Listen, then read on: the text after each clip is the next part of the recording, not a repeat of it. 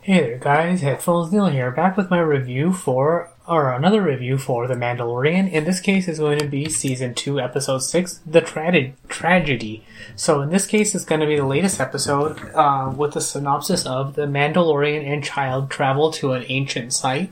This is a direct follow-up to the last episode where Ahsoka Tano has, or tells the Mandalorian that he can take the child, now known as Grogu, to the planet Tython, where there's a force nexus, so to speak, that will help him find more Jedi or those beings with force powers. So when we start the episode, we see the Mandalorian approaching the planet, playing with the child, and trying to get him to understand about the playing with the ball gear shift knob thingy.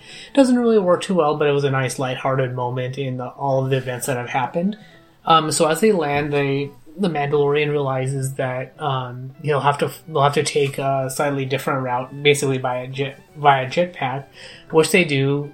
And the Mandalorian places Grogu on the pedestal, but nothing happens initially. In this time, the Mandalorian sees a ship approaching, we know as Slave One with Boba Fett. The Mandalorian does not know this, but as they're talking, we learned that Fennec Shand is still alive, and she's been in servitude with Boba Fett because he saved her life.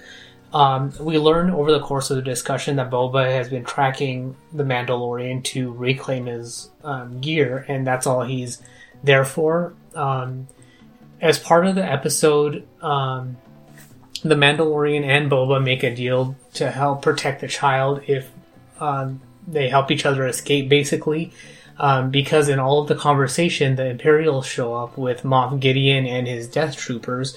In the midst of all this, Grogu is able to start channeling his Nexus Force powers, and in a big beam, or not a beam, but like a circular cage of blue stuff that the Mandalorian is unable to penetrate in order to take the child and escape. In this period of time, the Imperials dispatch some of their dark stormtroopers, basically, to get the child, and which they managed to do and escape. And overall, that was a very well choreographed sequence with now two Mandalorians and Fennec Shand taking on the Imperial counterparts. And overall, it's going very well, but it's basically serving as a distraction so that the dark stormtrooper robot thingies can take the child and escape, which they managed to do. By the end of the episode, we see Boba and the Mandalorian striking a deal, or completing their deal, that Boba and Fennec will help the Mandalorian reclaim the child in exchange for Boba's armor. So basically, it seems like that's where how we're gonna round out the episode. Where it takes place is a good question, but we see that the Mandalorian goes to ask Kara Dune to help him break out his old kidnapping friend from the prison barge episode from Season 1, so that they can break into some very secure location, whether it's Camino, like a friend of mine was speculating, or somewhere else that we shall see, but... Say hello to a new era of mental health care.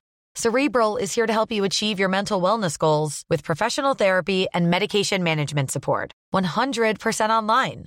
You'll experience the all-new Cerebral way, an innovative approach to mental wellness designed around you. You'll get a personalized treatment plan from a therapist, prescriber, or both in a safe and judgment-free space. Your Cerebral therapist or prescriber will outline a customized plan with clear milestones along the way, so you can get to feeling your best. With Cerebral, you're not alone in your mental health journey. We're here to empower you to live a fulfilling life. So take that first step towards a brighter future and sign up today at Cerebral.com/podcast and use code ACAST to get 15% off your first month. Offer only valid on monthly plans. Other exclusions may apply. Offer ends July 31st, 2024. See site for details. This is going to take a lot of skills in order to reclaim Grogu. So overall, for being a short episode, it was very action-packed and very well done. As of this recording, I've only seen it once, but I am going to watch it again to see what I missed and the little things that I might not have noticed the first time around. But overall, it was good seeing Boba back in his armor, and I like that he reused the line that he's a simple man making his way in the universe along the lines of his father, or as his father. Although it's kind of weird because it's the same actor who played Jango that's now playing Boba, so... And granted, he's a clone, but it still felt kind of weird, so... Overall, it was very well done. One of the funnier things I saw was actually pretty cool were the knee guns, or what looked like knee guns in Boba's armor, so I'm going to watch that sequence again because it looked kind of strange, but I thought that was pretty cool where he has... secret weapons, or how the weapons are built into his armor.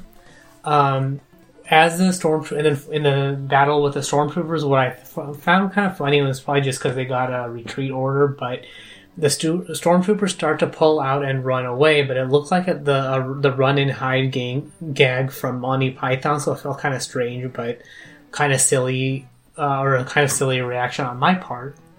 And then finally, the Dark Stormtroopers reminded me a lot of the Iron Legion from Avengers: Age of Ultron, but all painted black, kind of like an evil version of the Iron Legion, or even a similar version of the Sentinels from the X-Men: Days of Future Past story arc. Especially when they do that close-up shot when they're flying of their faces and of their thrusters in their feet, so. That's not really a Marvel property yet, I want to say, but the whole association with the Iron Legion from the Avengers is a particular note because we do have John Favreau, I want to say directing the season, or because he's so closely related to the Mandalorian and because he's so closely tied with Marvel and Iron Man that I'm sure he drew a lot of inspiration from Marvel, but overall it was a very, very well choreographed scene. It looked very well as from my point of view, so that's one of those things I definitely want to see again. And then finally, the nice touch was the ignition of the Darksaber, so we get to see a kind of slow motion. It was a quick cut as well, but we see the ignition of the Darksaber as a threatening tool of Gideon with Grogu. So overall, very well seen there, very intriguing just as far as we see that when Grogu uses his force powers, he's still untrained, so he's probably expending a lot more energy than he should be or can be. So it causes him to get tired very, very easily. So that is something that Gideon is exploiting very much, so I'm also kind of curious to see the flip sides to see how Gideon is going to exploit Grogu from here.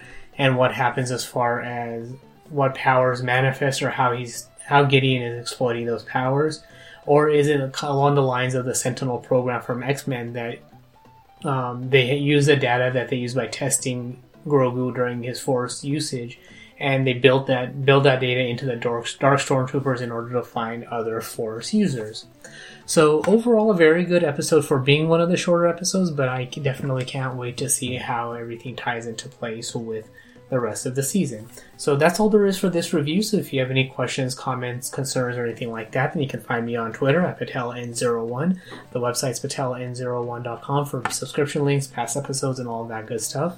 And of course, you can find the show on, or support the show on Patreon at patreon.com/pateln01. Where you get early access to content and things like that, and provide feedback before anyone else gets to hear the episode, so you can get your feedback also read on the episodes and things like that. But that is all for this particular review. Thanks for tuning in, and until next time.